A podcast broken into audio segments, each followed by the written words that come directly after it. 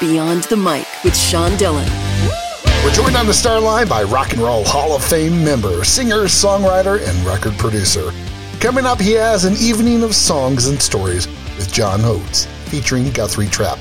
We welcome the legendary John Oates. Well, thank you, Sean. John, let's go beyond the mic. You're streaming the show when and where? We're, we're streaming our live show with Guthrie Trapp on March 13th on mandolin.com. So, what's so special about this event? Well, because, uh, you know, Guthrie Trapp and I are doing a series of shows in the Northeast we wanted to break it down and do something really organic and really acoustic. It's just the two of us with two acoustic guitars telling stories, telling stories how the songs were written, giving it to real, uh, you know, real personal uh, in a small venue where we can really be eye to eye with the with the with the audience so what we did is we recorded a show at the Franklin Theater outside of Nashville, and we're streaming it live on March 13th on a platform called mandolin.com. So you go on Mandolin and you can register for the show and you can watch us from the comfort of your easy chair. As you created the show, what was important sharing with others?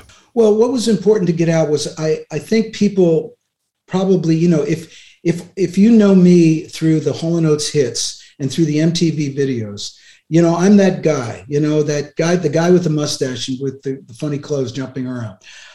But I'm actually, you know, I like to I like to think of myself as a little more than that. And I've been a I've been a dedicated professional musician my whole life.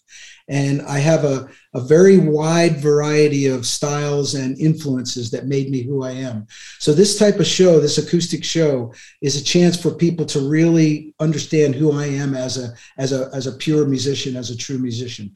And I go back and I talk about the songs who made me who I am, uh, the influences I had that led me up and this is a whole musical life that I talk about and, and perform prior to me meeting Daryl Hall and when we started our collaboration. For someone who doesn't know Guthrie Trapp, why is he one of the best guitarists around Nashville? His life is similar to mine in a different parallel. He was brought up to be a musician from a musical family, played guitar. You know, he won the Telluride Bluegrass Flat Picking Festival when he was 12 years old.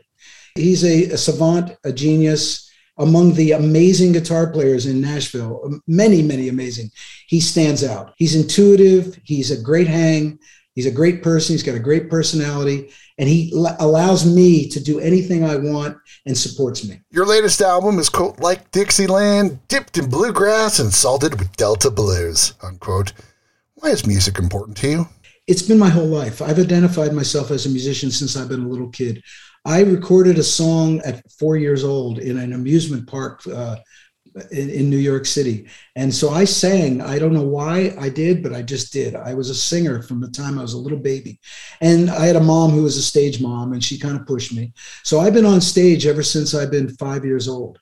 Um, and it's been, you know, it's a way of life for me. It's not something that I, you know, I didn't pick up a guitar when I heard the Beatles. You know, I was already playing. I was already playing for five, six years before that.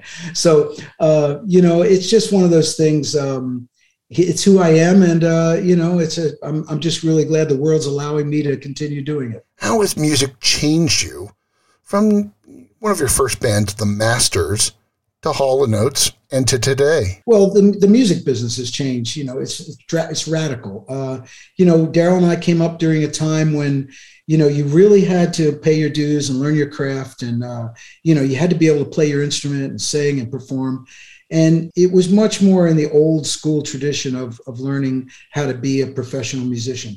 And luckily for us, record companies actually uh, believed in you. If they signed you, they believed in you and wanted to help you nurture your career and, and be, you know, creatively involved. Nowadays, music is, you know, is, uh, is fast tracked. You know, if you don't have a hit if you don't make noise and, and get a, a million followers on your first song that you release, you know, more than likely you probably won't have a second song. Uh, it's unfortunate for people, uh, for young musicians, and I feel for them.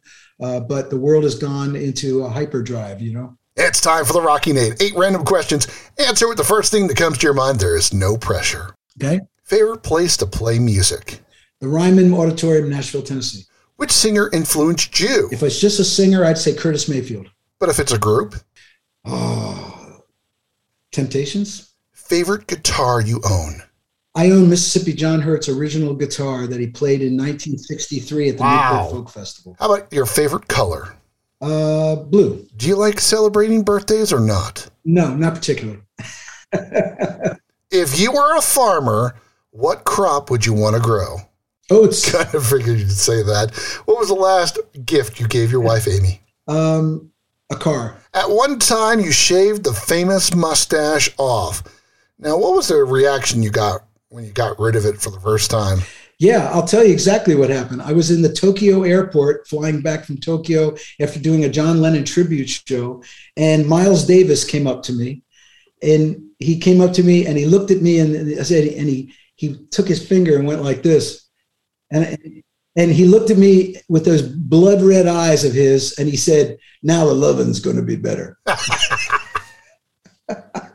it's time for one big question with John Oates from Hall & Oates Beyond the Mic. John, what do you want your legacy in music to be?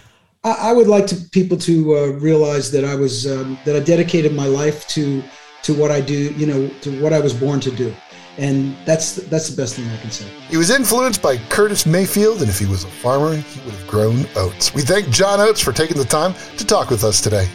Thanks, Sean. Appreciate you. I appreciate you, and that, my friends, is a Beyond the Mic shortcut.